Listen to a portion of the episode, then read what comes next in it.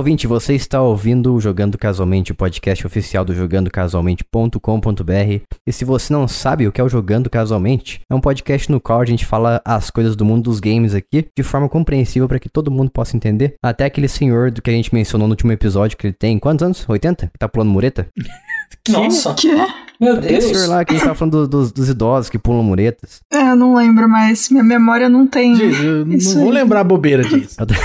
A bobeira só se fala uma vez, nunca mais se lembra novamente. Isso. Mas até essas pessoas clássicas aí que pegam ônibus de graça, então a gente faz aqui de forma para que todo mundo consiga entender o que a gente tá falando, mesmo se você não tenha conhecimento sobre o mundo dos games, muitas das vezes, né? Às vezes pode ser que esse, esse seja o seu caso. E eu sou o Jason, estou aqui novamente com o Lucas. E aí, galerinha do YouTube, estamos aqui para mais um podcast. Isso aí. E também com a Bebok. Bu, e olá, pessoas. E queria compartilhar que eu chamei a minha avó de clássica uma vez quando eu era pequena, achando que era um elogio e ela ficou brava comigo.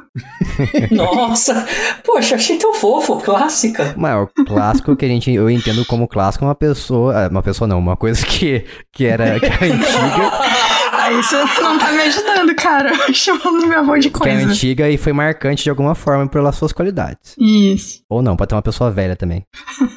Passou, da, da- passou do ponto já. Nossa. Formou todo o argumento pra enterrar depois. O advogado reverso. Nossa. E também estamos aqui mais uma vez com o Carlos. Boa noite, pessoal. Tudo beleza? Hoje é dia de ver os mamacos. Isso, hoje é dia de falar daqueles animais que gostam de banana, assim como eu. Minha fruta preferida é banana de vocês. Pô, cara, minha gastrite não, não permite que eu chegue tão perto de laranjas e acerolas, mas são minhas favoritas. Ah, então são as famosas guilty pleasures. Pois é, só de vez em quando. As delícias que te dão culpa. Mas de resto eu fico com cacau processado em barra. Esse não dá pra recusar. Ah, esse é bom. Ainda mais quando é 70%. É, mas normalmente o primeiro ingrediente do cacau processado em barra é açúcar, né? Então só tem que ter esse cuidado aí, que às vezes na verdade é açúcar processado em barra Pode ser. e você tá achando que tá comendo cacau. Conhecido como chocolate branco. Não, não, chocolate branco não. Chocolate branco é coisa do diabo. O chocolate marrom mesmo, ele o primeiro ingrediente é açúcar. É que vocês não costumam ler os rótulos aí dos produtos, Não. mas tenho essa curiosidade de observar, porque muita gente não sabe disso, inclusive. Os ingredientes eles aparecem na ordem da quantidade. Então o primeiro ingrediente é o principal ali do produto. Lucas. E grande maioria dos chocolates, o primeiro ingrediente é açúcar. Lucas, partindo do ponto que a vida é minha, eu escolho me iludir. Eu escolho me enganar, entende? Morra aos poucos, então. Então o problema é seu, ô palhaço. Palhaço chocolatra. Isso aí do- dos ingredientes na ordem, fica aqui um- uma curiosidade. Então, eu participei com a Fornalha Criativa de hum, um comercial que a gente fez pra Fanta na época do Halloween, quando teve aquela Coca-Cola. Coca-Cola não, né? Aquela Color. Fanta diferente, que era tipo preta, tipo muito, muito escura. Não sei se chegaram a ver. Ah, tinha Era gosto uma- de tinta. Eu tomei. sabor tinta. É, eu, eu, não, eu já não gosto de refrigerante, né? Mas eu experimentei e eu achei que tinha gosto de. Tipo, sabe quando acaba o suco e aí você coloca água? E aí fica. tipo isso, É. sabe? Meu O Deus. suco pra render mais vai ele virar o dobro. Isso, tipo isso. Mas assim, teve gente que Que adorou. suco Tipo, de 15 centavos que faz 5 litros. Isso, exatamente. Mas o, uma coisa que eu achei muito interessante é que, assim, a cor dela era muito escura. Era tipo, você coloca no, no copo e não dá pra ver a luz passando através. E aí a gente foi ver os ingredientes. E era, tipo, o ingrediente que tinha mais era, obviamente, corante, né? Depois de, tipo, água, sei lá. e tinha um que era, como é que era? Era, tipo, azul cintilante, alguma coisa assim, azul escuro Meu cintilante. Deus. E a gente ficou muito, que Tinha que tá acontecendo? Não, se você dilui com pó xadrez, você faz rejunte com essa parada. Tá doido? Ah, uma vez, nossa, outra informação aleatória, na época que eu tava fazendo jogo de tabuleiro, a gráfica veio falar com a gente que, ó, tem alguns lugares que vocês querem um preto muito forte e a gente queria dar uma dica. Coloca 100% de K, que é, enfim, o preto, Uhum. e 20% a mais de azul. Aí a gente ficou, oi? Aí eles, é, o preto fica mais preto. Então não sei, talvez eles tenham descoberto isso na, na Fanta também. Mas é assim mesmo, tanto que a- as impressoras colocam automaticamente um pouquinho do, do azul. Ah, sim. Inclusive, se você quiser preto total, você tem que colocar, saturar todas as cores no 100%, porque só 100% K fica meio grafite, né? Eu, tra- eu descobri isso trabalhando com impressão. Aí ficava. A folha até ficava pesada quando você saturava de preto. que da hora. Mas é isso aí, chega de grafismo. Vamos falar de ma- mamacos. Vamos falar de macacos. viver mamaco! De onde é essa referência? Não sei, mas o cara Yu-Gi-Oh! falando, eu peguei. Ah, Ah. sério? Do Yu-Gi-Oh! tem um erro de. Eu não sei se é um erro de dublagem ou um erro de corte pra intervalo, que é Foi bem de corte, é. episódios. Que o Kaiba vai atrás do avô do Yugi pra ver a carta do dragão branco. Ele fala, eu vim ver a carta. Só que eu não sei se corta no intervalo, se é dublagem, se picota. Aí do nada fica parecendo que ele fala, eu vim ver o macaco. E aí eu vim ver uma carta. Só que isso virou um dos melhores memes do planeta, cara. O Sensacional. cara, o cara se confundiu na hora de ler o roteiro ali. Esqueceram de cortar. É igual, aquele, é igual aquela dublagem do Flash lá que o cara, o cara fala, ah, sei lá, ele vem e fala pro Bandido alguma coisa ali. Depois ele fala, nossa, você, viu esse, essa frase aqui? Que merda. e deixaram na série, Ah, isso? isso é de seriado, mano, maravilhoso. Ah, no Injustice, por falar em Flash, no Injustice tem um erro de dublagem também. No primeiro, que todo mundo tem as linhas gravadinha, bonitinha. Aí o Flash, bem numa das intros dele, ele claramente fala alguma coisa, só que a, a tradução ficou como, ai, é isso. ele simplesmente chega e você vê ele mexendo os braços, a boca, e o áudio é, ai. Aí você fica assim, tipo, eu queria muito saber o que tinha nesse diálogo, cara. O cara bateu o dedo ali, esqueceram de cortar. É, sabe? tipo, eu sou, eu sou o cara mais veloz do mundo, mas eu não vi uma escrivaninha. Deu um tropicão. Ah, mas eu queria lembrar vocês, antes da gente começar o podcast, que temos grupo no Telegram, em t.me barra jogando casualmente. E também temos grupo de apoio financeiro, que o Lucas vai falar pra você como é que você pode nos apoiar, o que, que você ganha em troca, além da nossa felicidade. Você pode nos apoiar através do apoia.se barra jogando casualmente. E lá você vai nos apoiar com dinheiro, dinheiro de verdade, não pode ser de jogos, né, de tabuleiro. né? Eu não vou falar o nome de nenhum jogo de tabuleiro que tem dinheirinho aqui pra não fazer propaganda gratuita, né? Mas não pode ser, tem que ser dinheirinho de verdade mesmo. Pode ser pelo Pix, pelo boleto, pelo cartão de crédito. Você pode também enviar o dinheiro através do correio, né? Então tem também a caixa postal lá onde você pode mandar o dinheiro. Mentira, não tem. E apoiando o podcast, você também vai receber episódios adiantados, vai receber o Notícias Casuais de modo completo no seu feed secreto e exclusivo para você como pessoa apoiadora, e você também vai concorrer a sorteio de jogos e receber podcasts bônus gravados por nós daqui do Jogando Casualmente. Então é só vantagem, só alegria. Você faz o nosso coração quentinho também com a sua colaboração. Mais uma vez, apoia.se barra jogando casualmente. Vai lá e nos apoie com o seu suado dinheiro para que a gente consiga continuar fazendo aqui o nosso suado podcast. Só suor. E com isso a gente vai pro podcast de hoje falar sobre jogos envolvendo macacos. Eu não sei porquê, mas eu tive essa ideia aí. Eu acho que eu tava vendo alguma coisa sobre macacos. Eu pensei, pô, seria legal falar sobre macacos num podcast. Jason no Discovery Channel é isso, né? Eu acho que eu tava meia-noite vendo vídeos aleatórios no YouTube, vi um. Não, eu acho que, eu acho que foi realmente alguma coisa assim, Meu talvez. Deus! Eu, eu vi um macaco com sono. Que? Tem um amigo meu, velho, que ele é viciado em macaco. Ele, ele não consegue, tipo, não ver um vídeo de macaco. Se tiver um vídeo com algum macaco, ele tem que ver. E aí, sempre que eu vejo algum vídeo no Instagram, no Reels, alguma coisa assim, que é de macaco, eu mando pra ele. Abraço, Ian. Mas eu preciso falar pra vocês que quando eu era criança, eu pedia pros meus pais comprarem um macaco pra jogar videogame comigo. Eu queria que meu macaco fosse meu companheiro de videogame. Nossa. é. Isso ia dar tão ruim.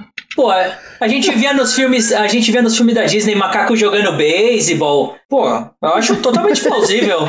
Que é um cachorro, porque o macaco que é mais inteligente que um cachorro, como é que ele não vai jogar videogame? Tem, tem as e o, duas Bun- o né? Bunny tem quatro filmes, hein? Ele joga futebol americano, basquete. Meu, acho que até bote ele deve estar jogando. O Buddy é multifuncional, mas ele é melhor do que a Alessio. Eu acho que Multifuncional. Ele tem scanner, ele imprime. é o cachorro HP. O, cachorro desce jet. Ai, Ah, que bosta. começamos bem. Eu diria que o Buddy é mais famoso que a Alessio hoje em dia. Pelo menos é mais útil. ah, não é. total. Nossa, mas hoje em dia a galera ainda assiste os filmes do Buddy, porque eu via na época, mas tipo, ele ainda é famoso? Ah, eu tenho Ah, saudade. não sei. Se fizerem um filme do Bud, ele vai estar, sei lá, correndo no Fórmula 1 de cadeira de roda, porque o cachorro deve estar descadeirado, certeza. O bom do cachorro é que dá pra trocar, né? É. Mas o Buddy não é mais o mesmo, porque eles, trans- eles pegaram o Buddy, criaram filhos do Buddy, e o filho, os filhos deles falam agora. Ele não, não é mais aquele É filme sobre esportes. Os filmes do Buddy falam. Porque sim, né? Nossa. É o ciclo natural de filmes de animais. Um dia eles vão falar. Um dia eles vão falar. Nossa, que bom que nunca teve uma sequência do Neve pra Cachorro, então. Nossa, que horroroso, que lembrança ruim. Meu Por quê? Não, Neve pra Cachorro, não sei, é um filme que parece que ele não acaba nunca, velho. Era divertido. O que não tem de cachorro na neve tem do Cuba Gooding Jr. fazendo careta, cara. Quem? Não dá. Cuba Gooding Jr. Caramba, quem que é esse? É o mesmo do Cruzeiro das Loucas. Mãos Talentosas. Eu sei que, Que o, eu sei que o nome do filme é capcioso, mas é sobre um médico, tá? O cara chama Cuba, velho, tem nome de país. E detalhe, ele é o mesmo nome do pai, tem o Cuba Gooding Sr., que é cantor. Ou pode ser Cuba de banheiro também, né? Pode. Putz. Aí seria tristão, hein? Mas vamos focar aqui, vamos falar de macaco, que é o que a gente veio aqui pra falar sobre hoje. E o primeiro jogo que eu quero trazer aqui é um jogo que significou muito pra minha infância, eu quero saber quem que jogou, que é o Apescape. Olha, o Apescape, cara, eu vi muita coisa sobre, eu joguei. eu acho que eu joguei o do PSP, não joguei o do Play 1. Só que o do PSP é um remake, se eu não me engano. É o mesmo, é a mesma coisa. É, um, é mais um remaster, na verdade, não é um um remake, assim. Porque o jogo é a mesma estrutura, os visuais são iguais, os gráficos são melhorados porque a PSP é mais atual do que PlayStation 1, né? Mas é o mesmo jogo. E aí, no caso, ele tem macacos e eles escapam, é isso? É, Olha. é, o jogo. É, é, eu acho que o nome do jogo deixa um pouco óbvio que é um, um jogo de fuga de macacos, né? Mas, assim, a premissa do jogo principalmente é você é um, um personagem ali que você tem que resgatar os macacos que fugiram do laboratório do professor pra quem, sei lá, se ele é seu amigo, se você trabalha pra ele. Mas esses macacos, eles estão sendo liderados por um macaco que ele praticamente colocou um chapéuzinho ali e ficou inteligente. Daí os macacos, eles se espalham por várias eras diferentes, sabe? Tipo, pré-história, ahn, locais diversos, assim, que você tem que ir atrás deles com, é, no comecinho com uma rede, e você tem que capturar esses macacos. Só que quando você chega dos macacos, os macacos vão simplesmente olhar pra você e falar, beleza, me, ca- me captura aí. Não, eles vão tentar rea- reagir, rebater, é, vão tentar revidar o que você tá tentando fazer. Então eles podem dar um soco em você e sair correndo, ou eles podem simplesmente sair correndo ou jogar a casca de banana no chão e você escorregar. E com o tempo, ao longo desse jogo, você vai ganhando mais apetrecho pra você usar contra os macacos. Então no começo você tem a rede e a espada sabre de luz, sabe-se lá, sabe lá porquê que você tem um sabre de luz, mas você consegue nocautear os macacos e deixar eles zonzo pra você pegar a rede e acertar eles com a rede pra você capturar. E é muito legal porque ele tem um, envolve uma espécie de completionismo, uma coisa que eu achava, assim, muito chata no PlayStation 1, porque eu não odeio coletar as coisas. Até, até hoje eu odeio jogo que você tem que coletar moedas, um monte de coisas assim, que eu acho bem banal. Mas esse jogo, quanto mais você coleta as coisas, mais você consegue, como é que eu posso dizer, talvez liberar equipamentos, porque você tá preenchendo aquela fase ali 100%, por exemplo. Em algum momento desse jogo aí, você utiliza algum veículo? Ah, mais ou menos. Talvez depende do que você considera veículo, porque você consegue tipo um, um negócio que faz você girar e flutuar no ar. Então te empurra pra cima, como se fosse um, como é que eu posso dizer? É Como se fosse uma um remo, um remo de dois lados. E você gira ele e ele te faz planar e voar e planar. Então Ah, talvez sim. Tá. Complexo. É. Entendi. É porque o nome do jogo é a pé, né? Então, Ai, meu eu Deus céu. Putz, bicho! Ai, Cara, nossa. que piada horrível. Essa veio de longe, nossa! Ah, não, essa eu não peguei, eu não sei, eu não tava esperando não. Não, também. Não, não. Ah, pé escape. Cara, mas ele é muito legal porque ele vai te colocando mais, mais complexidades ao passar das fases, como por exemplo, tem um momento que você consegue. uh, Os macacos estão simplesmente escondidos em locais assim na fase. E se você apenas procurar, você vai acabar passando reto por eles. Vai é muito difícil você encontrar os macacos. Às vezes eles estão dentro de algumas coisas assim que você tem que bater pra você encontrar. E você recebe um tipo um sonar pra você rastrear os macacos onde que eles estão. Então, quanto, quanto mais perto você vai chegando do macaco com esse sensor, mais o, o negócio vai começar a fazer barulho e vai o controle vibrar também. Sem falar que esse é um dos primeiros jogos que eu lembro que eu joguei, que ele tinha suporte à vibração e ele fazia você usar o R3, que assim, eu comprei o jogo e eu pensei que o jogo tava com um problema quando eu comprei. Meus pais compraram pra mim, né? ninguém sabia o que que era o R3, né? Exatamente. eu, tinha, eu tinha um controle analógico já, mas o jogo falava assim: use o R3. E eu apertei todos os botões que você imagina. Eu falei, mãe, o jogo tá com um problema, vamos trocar. Mas daí eu, eu tentei mais e mais vezes, fui apertando tudo que eu imaginava. Eu não sei como, eu, algum momento eu apertei o analógico sem querer, eu acho, e eu consegui realizar a ação que ele tava pedindo.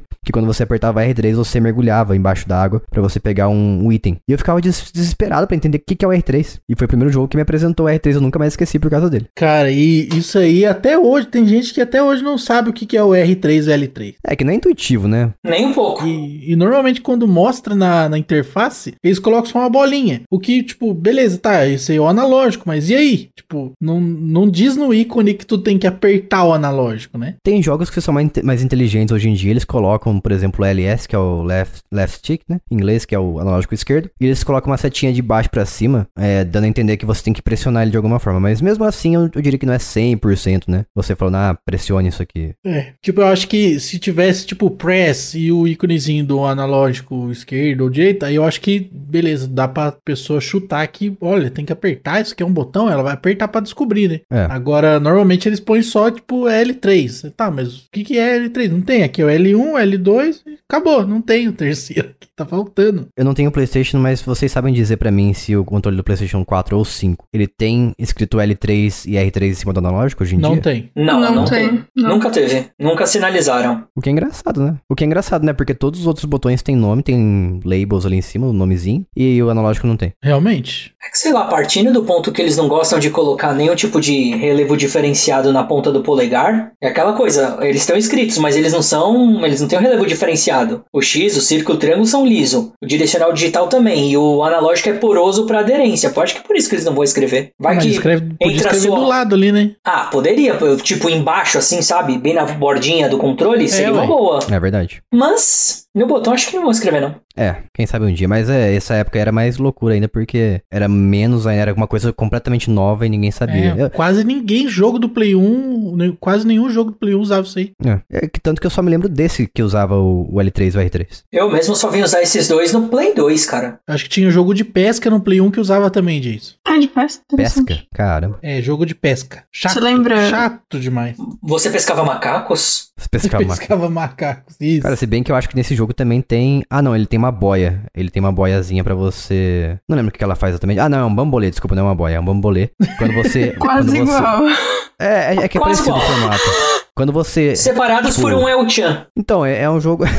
é um jogo que te, sei lá, te instiga a rebolar ali, né? E quando você rebola com o bambolê, ele te dá um impulso. Você fica com um bambolê luminoso, ele te dá um impulso pra você andar rapidamente. Esse jogo é muito engraçado, pra falar a verdade. Ele tem coisas assim bem inusitadas, como o bambolê que eu acabei de falar. Tem estilingue também, tem coisas do gênero. Então, eu queria um remake dele. É um jogo que eu acho que vale a pena você fa- fazer um remake hoje em dia. Eu acho que ele venderia muito bem. Pelo menos pra mim. Eu ia ser a única pessoa que ia comprar o jogo, talvez.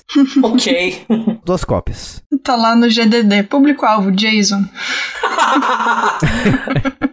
Jasons. Um S no final. Isso. Mas agora eu vou, vou baixar a qualidade aqui. Vou passar pro Lucas falar de um jogo que ele jogou.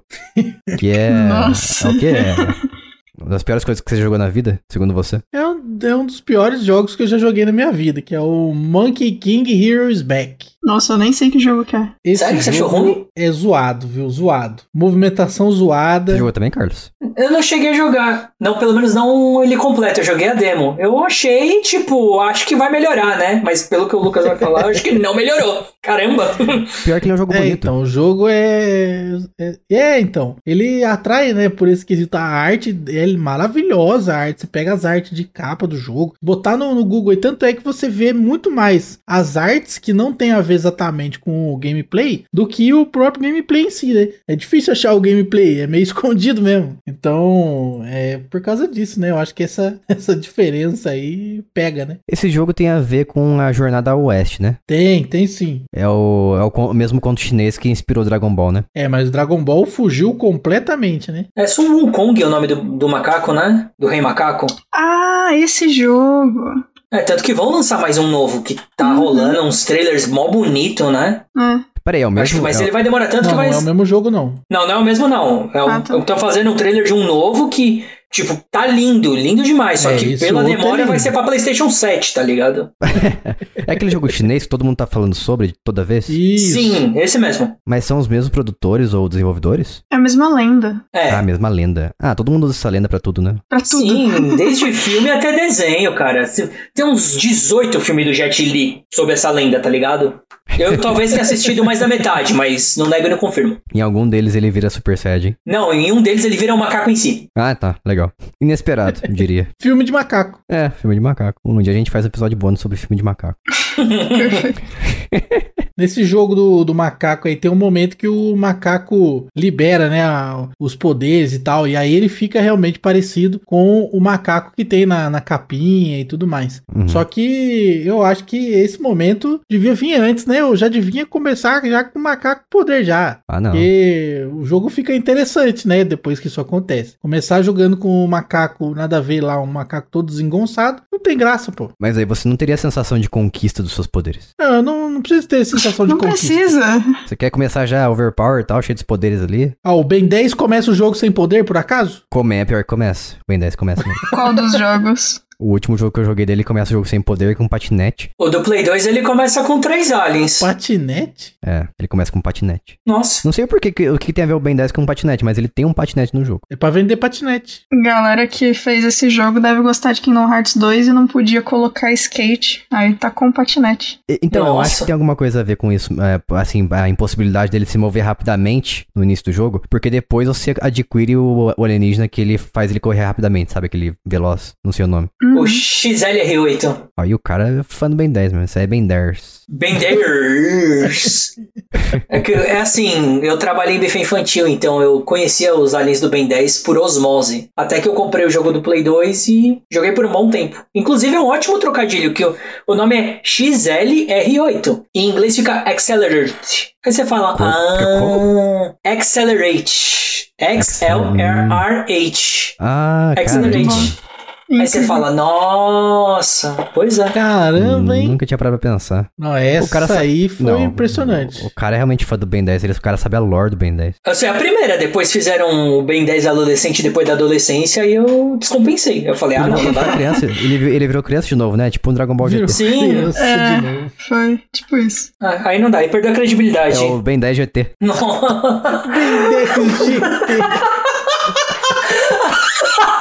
Meu Deus. Quando vai sair o Boruto do Ben 10 com os filhos dele? Boruto do Ben 10. Mas a gente desviou aqui do, do jogo do macaco aqui do Lucas. Ah, esse Naruto Mas por é que muito bom, né? Mas por que que você acha, você disse que o jogo é ruim? Ele é repetitivo? Como é que ele é? Ah, extremamente repetitivo. Tem que ficar pegando uns itens que não tem propósito. O- os caminhos que você tem que passar tem tipo uns puzzles assim que você vai andando, né? No, no mapa. E o, o jogo é bem linear, né? E aí, só que o fato da movimentação do boneco ser muito difícil de fazer, muito bugada, tu cai sem querer aonde não quer cair. Tu pula, erra o pulo, aí cai, aí volta tudo de novo pra passar pelos caminhos. É muito chato, muito chato, desagradável. E pior que eu tava animado pra jogar, viu? Porque parece muito legal. É, só eu vejo, eu via os vídeos dele, eu lembro na época, eu ficava vendo, ve- vendo os vídeos e ele parecia realmente assim um jogo muito bem feito. Que é bonito, né? A gente às vezes se engana pela beleza dos jogos. O golpe tá aí, cai quem quer. Não basta ser bonito, tem O que ser golpe do funcional. macaco. É isso. Então agora vamos falar do próximo aqui, que eu acho que esse aqui só eu joguei. É um jogo um pouco obscuro, tá? Esse, esse jogo que eu vou falar sobre. Ele é o Skull Monkeys. Monkeys, na verdade, não é Monkeys. Ele vem, na verdade, de uma franquia que se chama The Neverhood. Nossa, bicho, eu tô vendo as imagens. Eu lembro do outro bonequinho, esse de boca vermelha. Caramba, você desenterrou, hein? Cara, esse jogo, quando eu jogava, quando eu era criança, eu era louco por ele, mas eu ficava assim aterrorizado, porque ele, ele é o segundo. ele- assim, o primeiro jogo, ele é um point and click. O que não faz o menor sentido, porque o segundo, esse aí que eu tô falando sobre, ele é um plataforma. Então eu não sei como é que, que ponto que resolveram falar, pô, vamos transformar esse point and click num plataforma. É, vai, vai, vai fazer sentido. Não sei. Mas só sei que eu gostei muito mais desse, eu joguei um pouquinho o primeiro, e eu achei esse aqui muito mais divertido. Ele é um jogo, cara, muito sem sentido, porque ele é bizarro ao extremo. Ele é. Como é que começa esse jogo? Chega uma espécie de um. Tipo um invasor, sei lá o que que é. Um, um cara meio humanoide, assim. Ele cai num planeta que cheio de macacos. E esses macacos, eles têm, assim, a- pelo menos a aparência deles, parece que eles estão em pele viva, em carne viva, sabe? Eles não têm Que legal. pele. E eles têm cabeça de, como o jogo, o nome do jogo traz, né? Skull Monkeys. Então eles têm cabeça de esqueleto, um crânio no lugar da- do, do rosto. Nossa. Nossa, quero esse, esse- jogo. Esse cara, ele cai no, no planeta, ele arranca a cabeça de uns macacos, ele cai em cima do macaco, ele arranca a cabeça dos ma- de um desses macacos e coloca na cabeça dele, e todo mundo começa a adorar ele como se ele fosse o senhor daquele planeta. e eu não eu não sei o que acontece, que ele lança um dispositivo ali, que cai no, no local onde você tá, e você, esse personagem que eu não sei descrever o que que ele é, ele é uma mistura de pato com, com, com, sei lá, um, um ser humano, ele tem poderes muito, tão sem sentido quanto a, quanto a história do jogo. Tem um poder que você peida, e você consegue sair do seu corpo corpo. e a sua alma consegue navegar pela fase, sabe? Meu Deus! É um jogo, assim, absurdamente bizarro, cara. Mas é um jogo muito divertido, muito bem feito. E se jogar, assim, se você jogar hoje em dia, ele ainda é muito bem feito também. E a dublagem, a dublagem não. Envelheceu ele, bem. Ele envelheceu bem, apesar assim, graficamente ele não envelheceu graficamente bem, porque ele é um jogo com gráficos pré-renderizados. Ou seja, você pensa no Donkey Kong Country, ele é um jogo que, feito em 3D, daí as pessoas tiraram uma screenshot ali, uma captura de tela do, da imagem do 3D do jogo e transformaram em animação. Então, ele é um jogo que ele fica muito pixelizado. Se você jogar hoje em dia em uma televisão grande, vai ficar meio feio, mas ele é muito divertido, de verdade. Pela, tanto, tanto pela bizarrice quanto pela jogabilidade em si. E cada vez que você vai passando as fases, ele vai apresentando para você um, um filminho novo, uma cutscene e tudo mais. E, e o, o, negócio vai ficando cada vez mais bizarro. Tem uma parte que ele pega, ele encontra, ele tá numa biblioteca, assim, uma espécie de biblioteca, e ele encontra uma lata de feijão. Ele pega a lata de feijão, abre, enfia a colher e pega a colher e enfia no olho. Eu não sei o porquê. em vez de enfiar na boca. Desculpa, meu humor apareceu aqui, favor. eu acho que ele. Eu gosto dele mais pela bizarrice do que pela jogabilidade em si. Apesar da jogabilidade ser tão boa quanto o humor, como eu falei. Mas ele é um jogo bem difícil, viu? Ele não é tão fácil quanto ele aparenta ser, porque ele tem uma cara de ser um jogo simpático e mais infantil assim. Apesar dos macacos estarem em carne viva. Mas ele é bem difícil. É, eu tô, eu tô vendo aqui as fotos infantil pra quem. Deus do céu, que infância maldita, hein?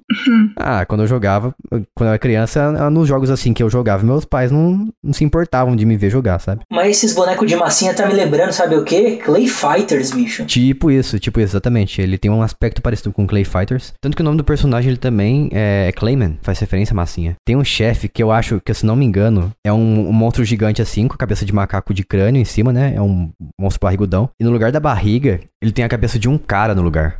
É, eu tô vendo aqui. É muito bizarro. E eu, eu vi isso aí, eu falo, o que, que, que tá acontecendo, cara? É uma, coisa, uma das coisas mais, assim, é, doentias que eu já tinha já vi no mundo dos videogames. E o cara, ele solta os olhos assim, ele solta fogo pela boca também. É uma loucura. Meu Deus. E eu já, eu acho que eu nunca terminei ele, para falar a verdade. De tão difícil que ele era para mim na época, né, como criança. Não imagino por quê. Mas é isso, Skull Monkeys vale a pena hoje você jogar, mesmo que seja só por curiosidade. Ou ver pelo menos as cutscenes no YouTube, porque é muita bizarrice que chega até a ficar interessante. E o próximo aqui vai ser o Carlos, que vai trazer pra gente o jogo que ele jogou recentemente, e eu também. Então, nós dois falaremos sobre. Ah, Super Monkey Ball. Eu, como um devoto da SEGA. Na verdade, a primeira vez que eu joguei foi no 3DS, cara. Uhum. E era meio bizarro, mas qual que é o lance do Super Monkey Ball? Bom, a história do jogo não interessa.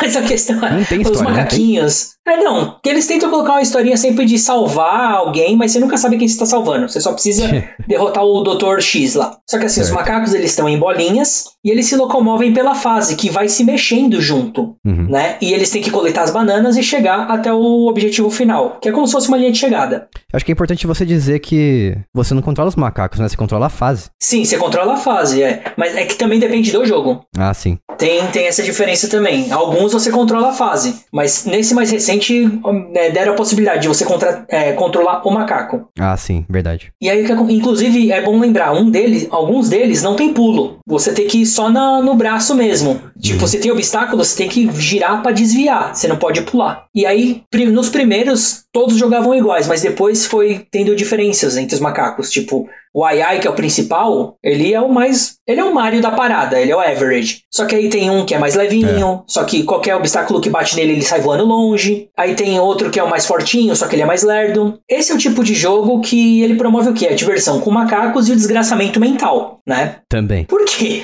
As primeiras fases são bonitinhas, são bacanas, e você anda em linha reta, você tem que fazer uma curva aberta tal. Depois vai ficando difícil num nível, mas num nível que você tem que passar por um, um lugar estreito, umas, uns filetes de plataforma, e você pede, pelo amor de Deus, o que, que eu tô fazendo da minha vida? Mas é divertido, é bacana, principalmente pela careta dos macaquitos. Ah, exatamente. Quando eles vencem também, eles ficam dançando na fase, né? Sim, eles ficam muito felizes, bicho. É, é maravilhoso. E, e, assim, o Jason, você jogou o último também, né? Eu, ia falar pra, eu falo pra você que eu só joguei o último. Eu não, não joguei nenhum Monkey Ball até hoje, além desse. Foi o único que eu joguei. Eu achei muito divertido. Então, os primeiros, é, se eu não me engano, o primeiro foi pra GameCube. Aí, os, uhum. esses primeiros não tinha pulo. Tanto que nesse último que lançou, acho que foi final, né, setembro do ano passado, é que é uma celebração. Eles fizeram um remake de todas as fases. Ficou lindo pra caramba. Isso não dá pra negar.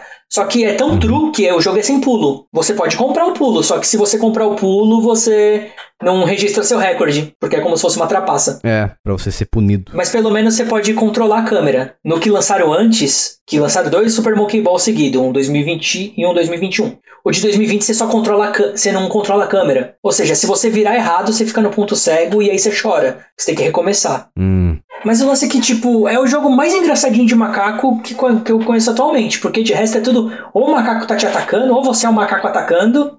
É muito louco. Às vezes você só é um macaco de boa, você é ali um símil, gente boa que quer comer umas bananinhas e cruzar a linha de chegada em paz, tá ligado? às vezes você só quer fazer macaquice e não, não pode, não tem essa possibilidade. Mas aí você tem que comprar o pulo e você é punido quando você compra o pulo? Triste, né? Exatamente, exatamente. E Nesse último Super Monkey Pô, Ball. tinha que ser de graça, né? Porque se a condição é você não ter os recordes computados, tinha que ser de graça. Uhum. Não só não é de graça, como é a parada mais cara da, da- do shopping. Nossa. Até os modo extra, que você compra com moedinha, é mais barato. Só que o jogo também dá moeda a rodo, então, tipo, você não fica naquele grinding maluco, do tipo, preciso completar 18 fases 14 vezes. Não, você evolui assim, rapidinho você junta. Um absurdo. E agora eu vi que eu coloquei aqui na lista outro macaco. Então, vocês jogaram aquele Sonic All Star Transformed Racing, Transformers, tudo? Plus Alpha 2002. É, Plus Alpha, etc.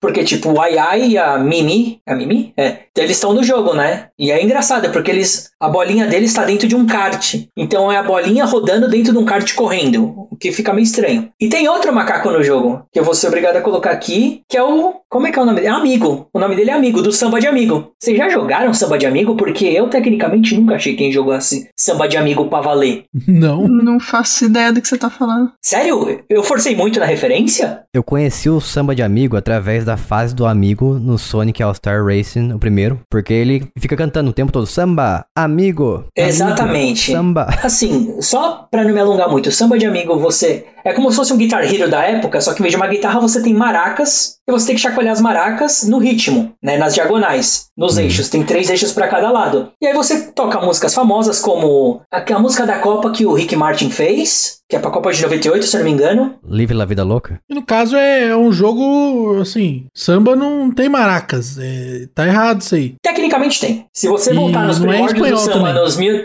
Se você voltar nos primórdios dos anos 1920 ou 30, na época de rádio e tudo mais, samba tem maraca. Tinha até metais, se duvidar. E assim, eu vou deixar pra vocês ouvintes, antes da gente passar pro próximo jogo, procurem na internet na trilha sonora do Samba de Amigo por Bellini, B-E-L-L-I-N-I. E são as músicas principais do Samba de Amigo. Uma delas é Samba de Janeiro, que é a principal do jogo, e a outra chama Bum Bum. Eu não vou falar mais nada, posso pro próximo. Bum Bum, deve ser música brasileira. Eu só recomendo que escutem, mas não perto dos pais.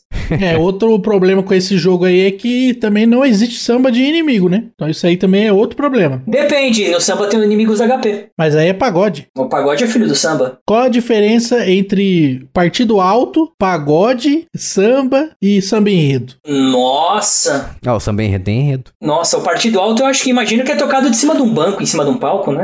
É, o, o samba enredo é fevereiro, né? Claramente não entendemos nada sobre esse ritmo. Esses ritmos. É, claramente. Porque o Zeca Pagodinho canta samba. Inclusive, essa referência que eu fiz aí que vocês não pegaram é de uma entrevista maravilhosa do Zeca Pagodinho no Jô, em que o Jô faz exatamente essa pergunta, né? Qual, qual a diferença, né? Do samba, pagode, partido alto? E o Zeca Pagodinho responde de uma maneira assim esplêndida. Recomendo vocês pesquisarem lá. Colocar Zeca Pagodinho diferença no YouTube, vocês já vão achar.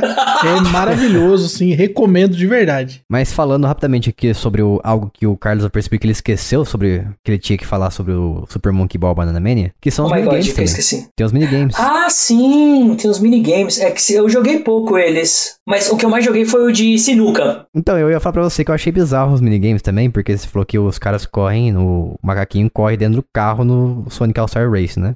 Sim. E aqui eles, eles jogam tênis com a bola também. Eles estão com a bola ao redor do corpo e a raquete tá dentro do, da bola. Então como é que eles acertam a bola com a raquete? Eles Não faz acertam a bola com a bola, obviamente. É, bola com a bola na raquete com a Não bola. faz o ué. menor sentido. Eu acho que o único que faz sentido de fato é o. Ah, não, tem o de boliche também. Tem o de boliche e o de sinuca. Que você. A... O seu macaco é a bolinha branca e ela acerta as outras. Aí beleza. E no de boliche é o seu macaco que derruba os pinos. Mas de resto, tem um que ele se lança numa espécie de catapulta ou estilingue gigante. Nossa. Aí do nada ele abre a bola assim e vira um par de asa, como se fosse uma asa delta. Exatamente. Tipo um brinquedo do Kinder Exatamente. Ovo. E aí ele vai planando, e é horroroso de controlar. Isso que eu ia falar, eu achei isso aí de longe o pior minigame de todos. E tem uns extras legais também no, nesse Super Monkey Ball Banana Mania, que você consegue comprar o Tails e o Sonic também. Você consegue comprar umas pessoas assim, que não, não faz o menor sentido estar no jogo, como por exemplo o Kazuma Kiryu do Yakuza. What? O do, o do, o do Yakuza tem a ver porque quem fez o remake foi o estúdio que faz o Yakuza, que é o Ryuga Gotoku. Eu acho que é esse o nome. É, uma coisa assim. Eles fizeram o remake, eles colocaram o Kazuya Kiryu lá. O que eu achei mais aleatório foi o menininho do Jet Set Radio. Ah, também. E o que toda hora que você troca pra esses personagens convidados, o que eles coletam na fase também muda. Então, tipo, o Sonic e o Tails coleta argola, o Kazuma Kiryu eu não lembro o que, que ele pega. Ele coleta E o tipo cara- aqueles negócios pra ele restaurar a vida dele, sabe? Remédios. É, é que, é que eu não joguei Yakuza, então eu não sei o que, que ele toma. E o cara do Jet Set Radio coleta latinhas de spray. É mó bacana. Uhum. Mas eu achei divertido, não sei se os outros jogos também tinham esses minigames, mas eu achei assim que é uma parte que ele entregou bastante valor, pelo menos pra mim, porque o jogo principal ele, ele fica um pouco repetitivo de- depois de algum tempo, né? Porque ele envolve sempre você chegar à linha de chegada e, e passar os obstáculos sem cair do- da plataforma. Daí isso aí eu achei tipo um diferencial, um- tipo um party game dentro de um jogo que ele praticamente é de corrida contra o tempo e obstáculos. Daí você tem esse, acho que oito minigames pra você se divertir. Você pode jogar com seus amigos localmente, mas infelizmente você não pode jogar online. Essa parte que eu achei mais ruim. Então, é, o bom desse Super Monkey Boy é que, como ele é uma celebração de aniversário da franquia, tudo que tinha pra colocar, eles colocaram. Então ficou muito legal. Ficou muito Uhum. bacana. Só que o que lançaram no ano anterior, o Banana Blitz, ele é muito mais sem graça. O- Hum. A única coisa que aproveitaram dele foi os modelos 3D. Que são Ah, os sim. mesmos, que estão bonitinhos e tudo mais. Mas de resto, nossa, você não controla a câmera, você pode pular, mas você não controla a câmera e você fica no ponto cego. Então, assim, é, é, o Super Monkey Ball é pra quem gosta de coisa casual que vai progredindo, assim, do nada, da escala de dificuldade maluca. Uhum. Ah, a dificuldade dele, ele, ela não é balanceada assim, ela de repente ela tem picos de dificuldade, é isso? E Sim, porque, por exemplo, tudo que acontece na fase influencia. Tanto a velocidade quanto a inclinação. Por exemplo, você tá num lugar reto, você controla. Só que se você tá numa descida, numa ladeira, o macaco vai pegar velocidade. E se ele Uhum. tiver que fazer uma curva e você não estiver atento, o macaco vai passar embora e vai morrer. Vai morrer não, coitado, ele vai cair. Coi- Fui fatalista agora, perdão. Vai morrer é muito né? É, ele vai cair e você tem que recomeçar. É, ele vai quicar em algum lugar, já que ele está protegido pela sua bolinha plástica. Uhum. Então, assim, tem uns Sim. picos que se você não se atenta, meu, você. Até você descobrir o que acontece, detalhe, tem mapa pra seguir. Tem um mapinha na parte de baixo da Uhum. tela. Sim. Mas eu, eu acho que eles perderam a chance de uma coisa, além do multiplayer, como eu falei, online, que não tem. Eles não têm uma forma de você jogar o jogo principal de dois. Tipo assim, os dois passando obstáculo pra ver quem que chega primeiro, sabe? Eu achei que isso aí foi um grande desperdício. Mas sabe que eles nunca incentivaram a corrida assim? Pelo menos não que eu lembre, nunca teve esse incentivo de corrida. Quer jogar em mais de um, vai jogar minigame. Os desafios, os desafios principais sempre foi pra um jogador só. Mas faz sentido, pô, seria bacana, pelo menos pegar uns estágios mais largos, cada um começar em uma ponta Sim. Porque, assim, no meio do, do desafio normal tem linha de chegada que é no meio, tipo fase espiral. Então seria bacana nesse tipo de estágio colocar um de cada lado. É, porque eles têm, eles têm um módulo lá chamado corrida mesmo, realmente. E, e é só isso, é tipo assim, praticamente uma linha reta que você corre pra ver quem chega primeiro. Mas aí não tem obstáculos como tem nessa, nesse modo história. Então ficou faltando. Um grande pecado. Mas é um bom jogo, um excelente jogo, na verdade. Re- Super recomendo também. E sem contar que mais, um objeti- mais uma observação pequena, você pode colocar uma cartola e um boné no seu macaco. Fica muito bonitinho. Ah, sim, é, você pode customizar a roupa dos seus macaquinhos, então. É, uma cartola e um boné ao mesmo tempo? Não, não, um ou outro, porque senão dá muita mas- Ah, então, então não é E, né? É ou. Exato. Que emocionei. Tira o end e coloca o or, with. Or. Shore. Né, or é or. Or. É isso aí. Agora vamos falar do jogo mais famoso do mundo que não podia faltar aqui, que envolve macacos, que é lógico que é Donkey Kong Country. Quem é que Isso não aí, jogou cara. Donkey Kong Country? Se você estiver falando dos primeiros. não, mas Donkey Kong Country é o primeiro, né? Uhum. Ah, você só tá falando do primeiro de todos? É, falando primeiro, vai, A primeirinho. série Donkey Kong Country, você tá falando? Tá, Todos? vamos trocar então. Vai, vai ser o Donkey Kong Country, os três primeiros, os clássicos. Joguei, joguei o terceiro. Terceiro, ah, o Lucas também é o preferido dele, aliás. né? Jogou o melhor, né? Jogou o melhor. É que eu não tinha Super Nintendo. Eu já tinha Mega Drive, então eu jogava na casa dos amigos. Mas o, o 3 eu fechei com um camarada. Eu vou, eu vou admitir pra você que hoje em dia eu tenho preferido mais o 3 agora. Porque o meu preferido era o primeiro, depois passou a ser o segundo por causa do, dessa diversidade que eles trazem no segundo, né? Porque tem a Dix e tem o Didi. O Didi, ele é o, o personagem rápido e a, Di, e a Dix, ela plana no ar com o cabelo dela. Só que no 1 tinha o Didi, que era o personagem rápido, e o equilíbrio com o Donkey, o Donkey Kong, que ele era o fortão ali, o pesadão. Daí no 3 eles, sei lá, eles trouxeram a, a mistura que eu não gostei tanto, que foi a Dixie com, como se fosse no, o Donkey Kong do primeiro jogo, mas é o Kid Kong, né? O bebê chorão lá. E eu não gosto muito do design de personagem do Kid Kong, eu acho ele chato e, sei lá, feio, ele não me atrai de forma alguma. Nossa. Mas eu, eu joguei recentemente porque a Nin- a Nintendo lançou no serviço do Switch Online os três jogos. E eu percebi que o 3 ele é muito. traz muito mais variedade pra você, de coisas pra você fazer. Sem falar que tem um mapa pra você explorar também manualmente. Sim, é o mais evoluído de todos, cara. E ele, assim, o terceiro, ele foi lançado dois anos depois do 64 já tá rodando, né? Ou seja, Sim. é por isso que naturalmente ele é um jogo que vendeu menos, menos pessoas jogaram, né? Ele não teve tanto hype, já tava meio cansado também a quantidade de jogos de Donkey Kong, porque saiu o jogo pra Game Boy, pra Game Boy Color, pra Game Boy Advance, e aí saiu, né, o jogo de Super Nintendo do nada. Então foi um negócio que atrapalhou muito o jogo. Mas ele de fato é o melhor, porque tecnicamente também, né? Porque na época as máquinas da Silicon Graphics que fizeram pré-renderização, né? Uhum. Elas estavam muito, muito mais evoluídas. E é importante lembrar também que essa série ela é, é campeã total assim no, no Super Nintendo por conta da quantidade de jogos que foram vendidos, né? O, o Donkey Kong Country 1 ele é o terceiro jogo de Super Nintendo mais vendido, É, e mesmo tendo sido lançado em novembro de 94, que é bem depois do lançamento, mais de um ano depois do lançamento do, do Super Nintendo, né? Isso é o primeiro jogo da série. E lógico que tem um pouco de, de ladroagem aí, porque teve o bundle, né? Que ele era vendido também junto com o console, e aí isso contabilizava também. Mas se você for ver o segundo jogo, não ficou muito atrás também, ele tá em sexta posição, né? Então em terceira posição o primeiro, que foi vendido com bundle, e o segundo, que não foi vendido com bundle, tá em sexto, né? Então, inclusive, é, o, o segundo jogo da série teve uma evolução muito boa também, que foi o que preparou o terreno pro terceiro, né? Ah, sim, com certeza. Eu- mas assim, uma coisa é verdade, pelo menos pra mim. O segundo, ele tem a melhor ambientação de todos os, os três. Porque o segundo tem a parte do navio pirata, tem a parte do parque de diversões, parte da, da lava e tudo mais. Eu achei que ele, a ambientação do segundo tem, é muito mais divertida, sem falar dos personagens que você, os animais que você pode montar, se transformar neles, na verdade, né? No segundo. O que me incomoda no segundo é ter que pagar pra salvar. É, isso aí é. Mas, primeiro também precisava, não precisava? Eu acho que precisava também. Porque tinha o barril da, da namorada do Donkey, mas se não me engano você precisava usar moedas pra você salvar o jogo. É, isso é horrível. No terceiro não precisa pagar nada. Ah, é verdade, você simplesmente salvava na, na casa da velhinha lá que tinha um Super Nintendo na Isso. mesa dela. Não, era um 64. 64, ah, porque já tinha 64 na época. O que era engraçado, né? Um jogo, um console da outra geração sendo representado no, na geração anterior. Muito estranho, né, cara? É. A Nintendo tem mania de fazer isso, né? De colocar os seus consoles nos seus jogos. Mas normalmente Sim. é da, gera- da mesma geração. pois é. Ou, ou o próprio console. Às vezes, tipo, o Wii U, tem jogo de Wii U que o, tem o Wii, U- o Wii U dentro do jogo. O Yu Yu Yu Wii U, é, o Wii U. É, Wii, Wii U.